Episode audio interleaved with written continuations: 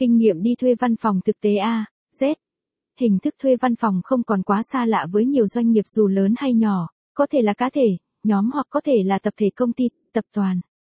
Thuê văn phòng trở nên khá phổ biến trong những năm gần đây.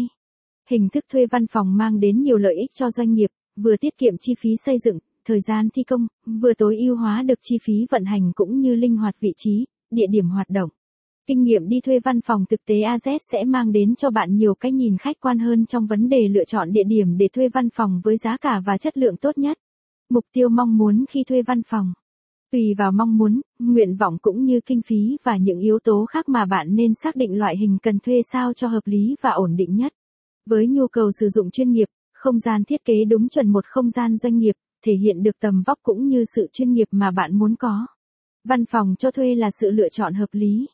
Văn phòng cho thuê được nhà đầu tư thiết kế theo không gian và tiêu chuẩn dành vận hành văn phòng, nên nội thất cũng như không gian sẽ rộng lớn, được đầu tư với chất lượng tốt và hỗ trợ nhanh chóng.